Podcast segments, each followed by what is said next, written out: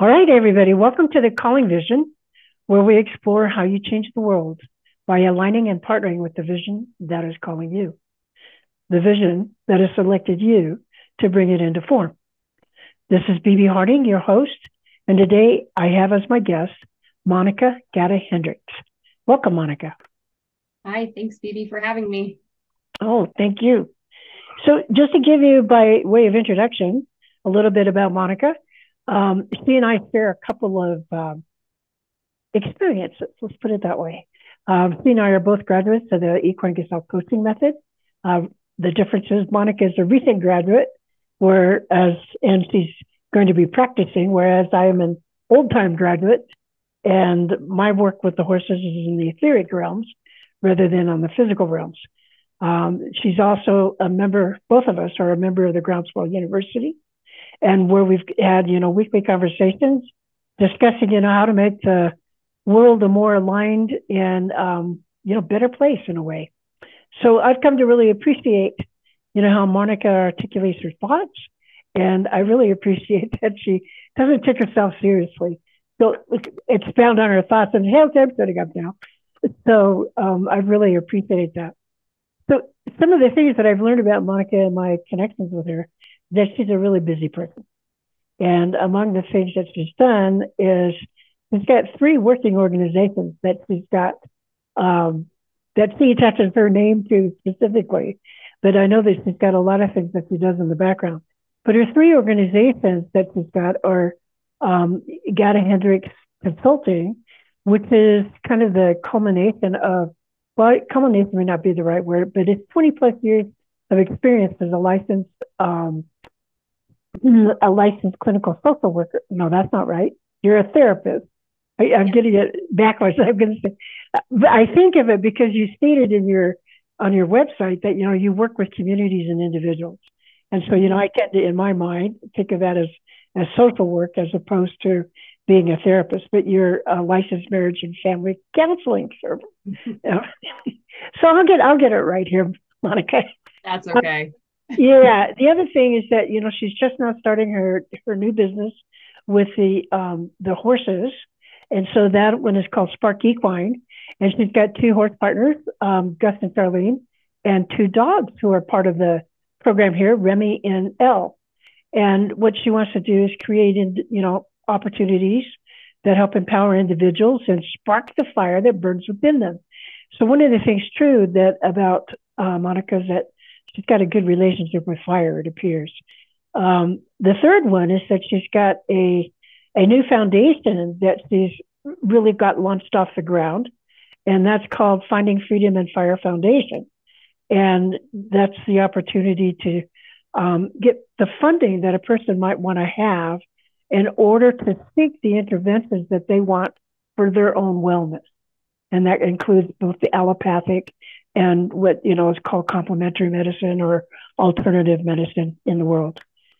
So one of the things about Monica is she's deeply committed to you know working with um, healthy minds and bodies, but working primarily with uh, people in the healthcare professions, first responders, and women in leadership.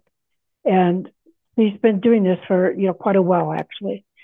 So one of the other things that I want to bring forward introducing Monica, I was telling you about her relationship to fire, is that she's got this great thing on one of her websites. Um, and it's a, the end of a poem that's by Judy Sorum Brown. And it says, We only need to lay a log slightly from uh, lightly from time to time. A fire grows simply because the space is there, with openings in which the flame that knows just how it wants to burn can find its way. And I thought when I read that, I went, oh my God, that is so beautiful.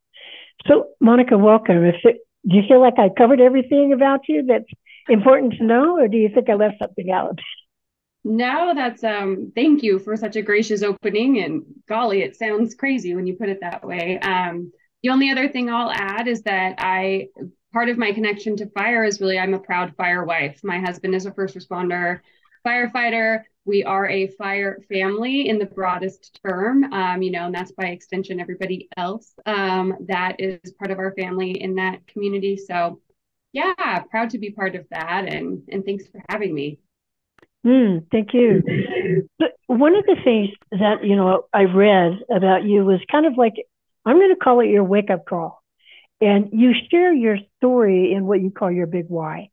And I was wondering if you'd like to take a few minutes to share about your big why. Yeah. So, my big why my big why for moving me into the equine work specifically, I've been a therapist for 20 plus years um, and always been delivering trauma focused therapy. I've always had a really um, high acuity level population I've worked with, specifically children and families. And I am a child from a system that struggled um, with addiction and mental health across generations, still does. Um, and so a big piece of my driving force why I went into the psychology world, and yes, I'm kind of a natural social worker, um, is from that. I think my own even unconscious healing journey. Um, but then a few years ago in particular, I was entrenched in all of the stressors that have been hitting us for years, um, including the pandemic. And I found myself in the hospital. Um, I actually woke up in the middle of the night, thought I was having a heart attack my husband was on duty and I had two little kids and thought, oh, this is nothing, no big deal. I'm just going to go to bed, you know, fall back asleep, which is what I would normally do. And I had a moment of clarity that told me, I am not going to have my two children. I'm not going to, you know, think my way out of this and have my two children find me in the morning, right? It was one of those moments where I thought, I'm going to ask for help, um, which is not how I grew up to be, quite frankly, highly independent, um, take care of your own needs. And turns out I was having um, all the symptoms of heart attack, but thankfully did not have one. I had more of a, a really big panic attack, which I'd never had in my life. Um, and I came away from that with a smack across the face that I was out of balance and that all of the things I was doing with other people to promote health, I had lost sight of myself and pivoted very quickly um, away. I pivoted in my business model. I pivoted in, I went back to school, which is was crazy for me to do at the time. Um, I just pivoted across my entire life vision, really. Um, so yeah, that's a quick version of it. okay. When you sit, you know, looking at it in the context of like, you know, a vision is calling you, what would you say was the whisper that was coming across? um, to wake up. I was living, for all intents and purposes, a beautiful, fulfilled life, um, and never felt unhappy. I, I am blessed. I feel happy 99% of the time, always have. I really do, um, which people think is crazy. But it was wake up. I wasn't present in my own body. And I look back and I realize my body was screaming at me for a very long time up until that moment and I was not listening um, because I wasn't grounded, I wasn't present, and I wasn't tuning into what I know so well for other people, but for had forgotten for myself to stay in my own body, to listen to what was bubbling up, to slow down. Many, many things that are really just about my the somatics in my body were screaming at me. Yeah. It, so you said that it specifically led to the Equine Gestalt coaching program. So what was it that that pulled you in to that particular program? Well, um, I well, I've always been drawn to horses. I, I grew up with family members who live in ranch properties. Always felt very connected to horses, and um, again as a trauma therapist and i know you know neurotrauma is my background and i know that the parts of the brain that we need to really look and work on for trauma is not the talk based therapies. That's the part of the brain that goes away when we're in a trauma response. It just turns off. We go back into our survival brain. And so the methods that help survival brain include slower more somatics rhythm drumming animals, different energetic fields. They're not cognitive. And yet all of our therapies are cognitive focused, or most of them are cognitively focused. And so I thought, you know, I feel like there's probably a way out there to incorporate the healing energy of a horse with a different non talk based therapy approach. And I just went on a journey to find it. I thought it has to be out there. The equine field is buzzing with new therapeutic modalities. And so I found it. I just I looked at a bunch of different models and I found EGC and am blessed that I did. I think it was a perfect match for what I was looking for.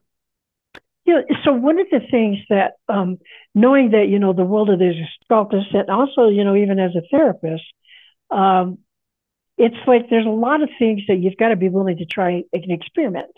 And one of the things that you shared about your um, your wake up call was the fact that you had spent a big portion of your life as a you know a perfectionist, and and so the question I have on that is like, how were you able to make the transition of that experimentation, allowing that to to come forth when the the opportunity for failure was certainly prevalent? How were you able to you know get that to work? That's such a brilliant question. Um, can I admit that I'm still getting it to work? Um, I, Absolutely. Um, I, I, I kind of jokingly call myself a recovering perfectionist because man is that deeply ingrained in me. And and I think with a lot of kids that come from my experience, which I was loved um, and all those things, I wasn't abused in any way, but I came from a system where my needs weren't first. Um, and so I learned really early that like achievement equals worth and succeed at all costs and rely on myself. And like that's the perfect breeding ground, if you will, for perfectionism. So I have to say it's in my my own DNA that I'm like unpacking still. So I can't say I'm fully recovered. But how did I pivot? Um, I don't know that I have an answer except to say I was so incredibly compelled to do something different that it was almost like there was no other choice left. If even if failure was on the run, and I didn't like go small. I was like, let's go big. I like got a horse right away. We redesigned our property. I mean, I like went all in like a poker hand, um, which is not my norm. I would be more conservative, you know, less, you know, make sure it was successful. Um, so I guess my only answer, because I've never answered this before, is there was no other choice. There literally wasn't. I knew that at that pivotal moment, I wasn't going backwards and I wasn't staying the same. So, one of the, I really appreciate that. One of the things that I feel like I'm finding is that when you start paying attention to what's calling you, that there are some innate changes that start happening. Like, well, okay, if I'm really hearing this call, maybe maybe I could trust it. Maybe mm-hmm. you know it's not leading me down the primrose path um, you know, there's an opportunity to evaluate, you know, courage to take the next step. I don't know. Do, do you find those similar kinds of thoughts that, you know, pass through you, experiences for yourself? I do. I do. You just said in such a beautiful way what I think sometimes in and trust is really important to me. I don't I haven't ever found in my life that trusting others is very easy um, you know, I go so far. I, that's one of the things I've worked on in my own, you know, growth over the years. But I, I do think that I wholly trust myself, and I don't, I don't think that I can picture a time. Well, that's probably not true, but there aren't many times in my life I could look back that I didn't trust myself, and that's what's been guiding me since I started to listen to what you call the whisper. I think my vision did start to call me louder, like, "No, you're not listening. Let's give you a wake up call." Um, but once I leaned into that, I think I had the, I don't think, I know that part of the reason that I've kept going is because I actually really do have an experience trusting myself that like I can get through it. That's probably part of that early childhood trauma. And, um, but I do trust and I'm just blindly going in and, and trusting myself, which is nice to say out loud, I guess. Yeah. Yeah what a great acknowledgement to you know to be able to say that um, you know for you. Um, yeah so you know it's like all right so you had like the egc method to your program and at the same time somewhere along there you also got the nudge to start your foundation. Yes. and, and so it's kind of like what whisper is pulling you in on that? Yeah similar whisper. Um I, because of the work that I've done in mental health and social work for a couple decades, I've worked at the state level and nonprofit level, you name it. And I find that there's so many barriers, especially for children. But well, in general, I should just say there's so many barriers. The opportunities are right there and they mm-hmm. lie right there for people and they can see them, but there's funding restrictions or regulatory restrictions. People can't get what they need when they need it, or it's really, really hard to get it. And I just got tired of that. I think I came up, especially during the pandemic, when I witnessed how strongly mental health was being impacted. Um, and I just was witnessing over and over that we could not get people into care. We couldn't get services for people, not just even traditional therapy, but just all kinds nutrition mm-hmm. coaching, more holistic health.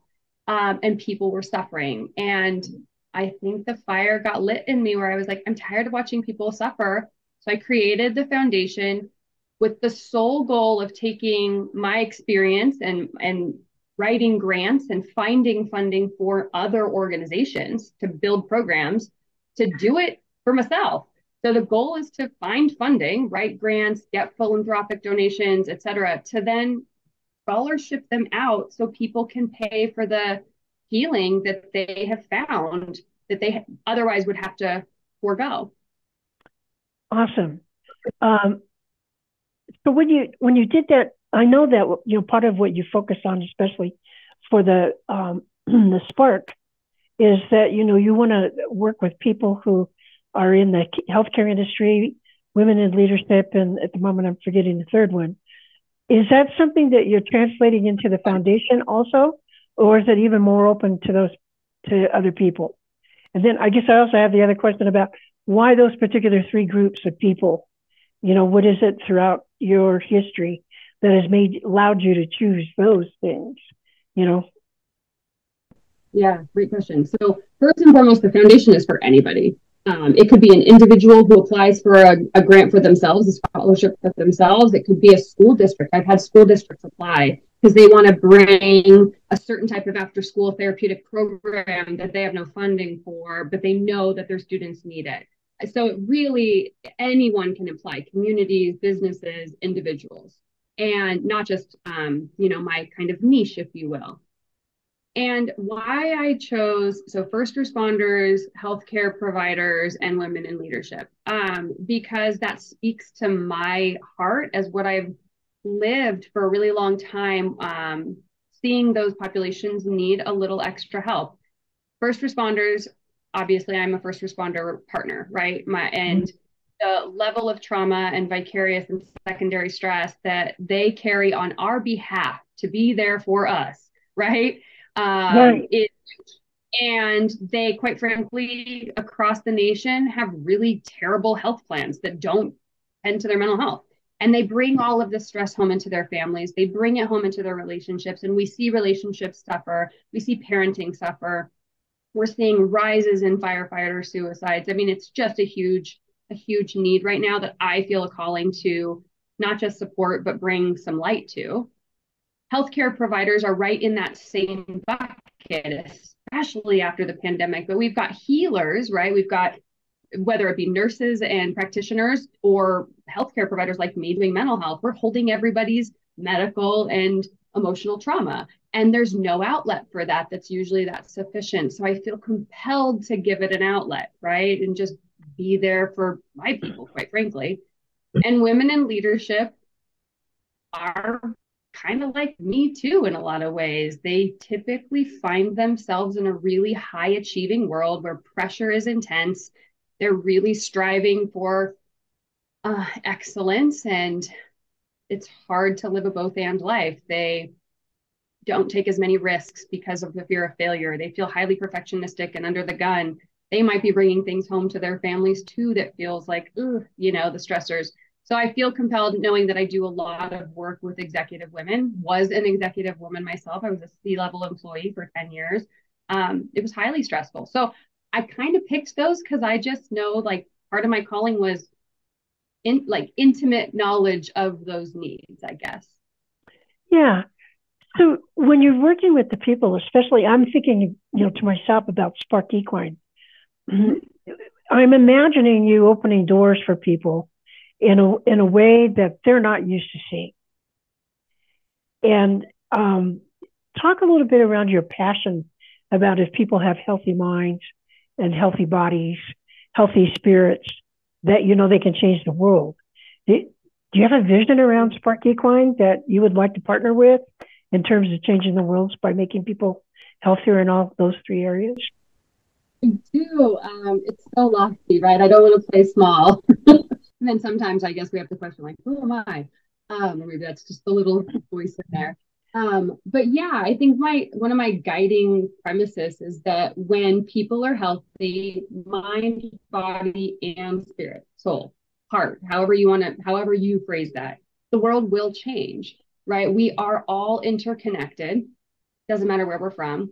Um, and realistically, I believe that when people are integrated in health, balanced through and through, they they they live differently, they connect differently, they help differently, they have compassion differently, right? So there's something about helping others become more balanced and whole throughout their whole system that just creates a ripple. If just even helping one person, right? Your sphere of control, that's how I feel. If I can help one person, that's change for them that's life altering.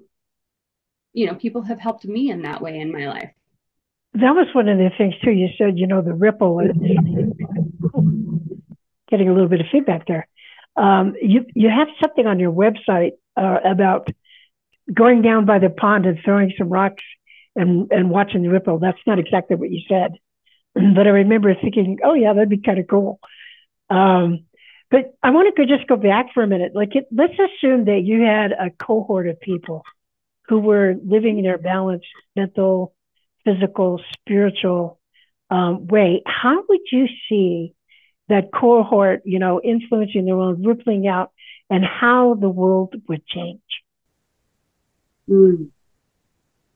Um, I think, well, I think energy is contagious. I think, I mean, we could say that forever, but if a, a small cohort of people found themselves in a in an elevated sense of health and well-being, whatever that elevation is, right? Doesn't even mm-hmm. matter the degree. They are more present and available to attune to those around them, whether that be their own children, whether that be their partners, whether that be their work environment. And the, you know, humans are interconnected species. Like there's very few people that truly don't live in connection to some either one other person else, right? Like even off the grid people, there's some there's some connection to the land, the earth, another living being.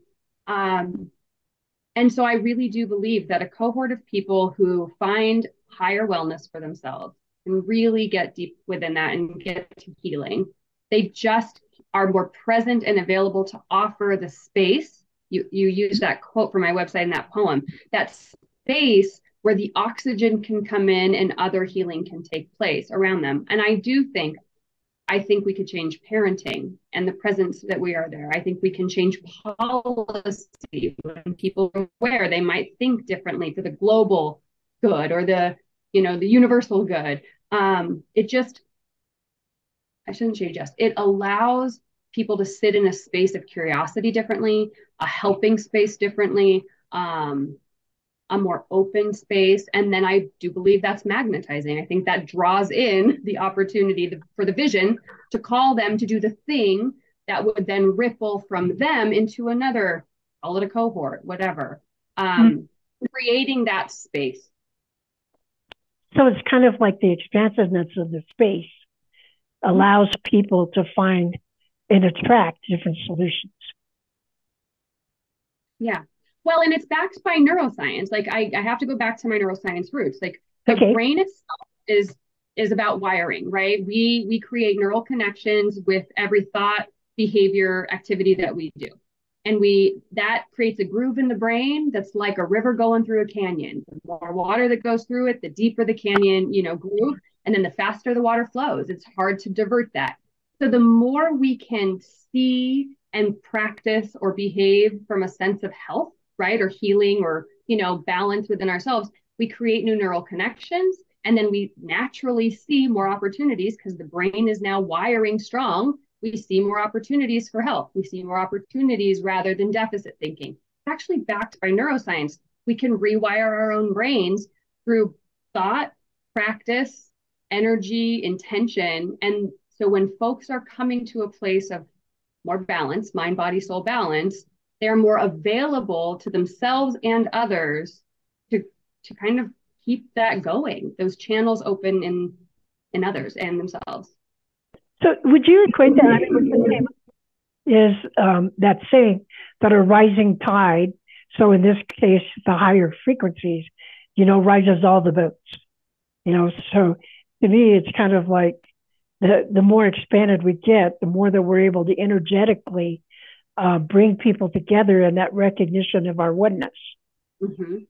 And yeah, so I mean, that's one of the thoughts that you know just come to my mind. Um, I'm noticing that we are having quite a few technical difficulties here, and uh, you don't get to say that out loud. Oh, darn it! Pardon me? oh, I said darn it, and I. it looked like you said something else for me. So, um, anyway, I just, you know, I'm looking at um, yeah, I, I, guess I just want to acknowledge that I'm experiencing technical difficulties in the clarity of being able to hear you and I'm wondering, you know, what that's going to do as we play this back, you know, for the people. Um, so what's something that for you at this moment you feel allows you to create, you know, building that community thing is one of the, you know, one of yours, I'm going to call it a specialty because I'm also aware that, you know, you're doing things at the statewide level and what have you. Um, what are the things and the tricks that you've used to be able to develop the relationships in a bigger way than the average bear? I mean, I assume the average bear doesn't go around having the kinds of connections that you do.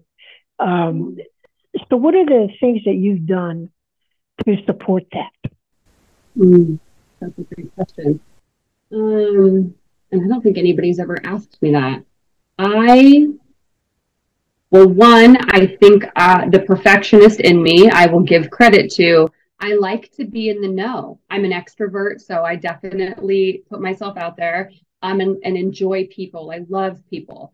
Um, but I like to be in the know. So I'm constantly looking at what's coming down the pipeline and what's interesting and what's budding and listening for what the needs are in a particular community. Um, so that's the first one. And that's just to feed my own curiosity, truly. Um, and then I really have honed, I think, for the past 20 years, I've been practicing accessing my voice and my opinion. Um, and that was not always me. Um, I was the good kid. I didn't do a ton of bucking, you know, the system. Um and i can't say that i'm the good kid anymore. In that way i will i will i found my voice. I i want to be the voice for other people. So that that stance actually having a platform and an opinion to stand on has allowed me to find people that are willing to either listen to me or debate with me. And that's still listening in some ways um, and that's created i think strong connections shared respect um, ruffled a little feathers um, but also kind of gotten past some surface level discussions and and piqued my curiosity and others and led to bigger opportunities to meet different people that also had a similar perspective or desire to make waves um, or just led to really fun invigorating passion driven conversation that i'm like i want to keep you in my wheelhouse i just want to talk to you talking to you brings me alive. And so those are the two things I guess I could say. I'm really constantly interested and curious. I have a, a, a, large innate curiosity in me. I'm always asking. And I really like to get into deep conversations with people and and that just tends to build networks. Yeah. Sweet. Sweet. Uh, one thing I just really I want to acknowledge what you just said there that was kind of like, oh, cool for me to hear, was that even when you're debating with another person, that that's a form of listening. You know, uh, and that, uh, that's something I never put together before. So, you know, thank you for saying that. Um, is there anything else that you want to share with people that you feel would be an important opportunity to share a, a particular message close to your heart? Mm. I'll say the I'll say the thing I say to most people um, after I get to know them a little bit, and people ask me questions or I ask them questions. Um, I am always interested in knowing what people's purpose is. You know what they feel their purpose is, um, and I think if we asked that more often or entered into dialogue or relationship more often, realizing that there's a depth in everybody, um, we'd get a lot farther in our humanity. And that might sound very pie in the sky. I'm not and i you know i we all have judgments etc but two that allows me to keep constant the thing for me i've always stood in awe of. And i stand in awe of people's capacity the human condition capacity for resilience like it's amazing and when I am struggling, when I am stressed, when I'm not at my best, when I yell at my kids, um, you know, the things we do under stress. Um, I do come back to that. I come back that as a practice of gratitude and grounding. That the human condition has an immense capacity for healing and resilience, and and I guess at the root of everything for my, if you call it my vision, my calling is hope connection, joy, you know, those things are important to me. And I'm just one. So I'll continue to just do that and hope everyone does too. yeah. So uh, you just brought up the thing, you know, like getting the question of what's people's purpose. How do what do you say your purpose is? My purpose is to I don't know, how do I say that succinctly? My purpose is to live a life with compassion and humility. My purpose is to help just one. I mean, that's it. Like, if I can help just one, even if that just one is my own family and raising my children slightly differently, giving them a little bit more um, voice and being seen and healthy family than I had. I mean, even that, like, just help just one. I think that's somebody's slogan out there. So I don't mean to copyright infringe, but really, truly, I, that's my purpose. I just want to make a good footstep on this earth and do it the best I can and catch myself when I'm doing it the way I don't want to do it because we always misstep. And believe me, I misstep all the time. I can identify with that. So, Monica, if people wanted to get a hold of you, how would they do that? Oh, that's a great question. Um, so they could go to my website, um, sparkequine.com, um, and they can find out all the ways to reach me there. Um, you can email me directly at monica at sparkequine.com. Super easy. And golly, I would love that, even if it's just to say hello and that they enjoyed this conversation. Awesome. Great. Well, thank you very much. I've really appreciated your time and our conversation today. Thank you, BB. I appreciate being invited. This has been wonderful. All right. Thank you.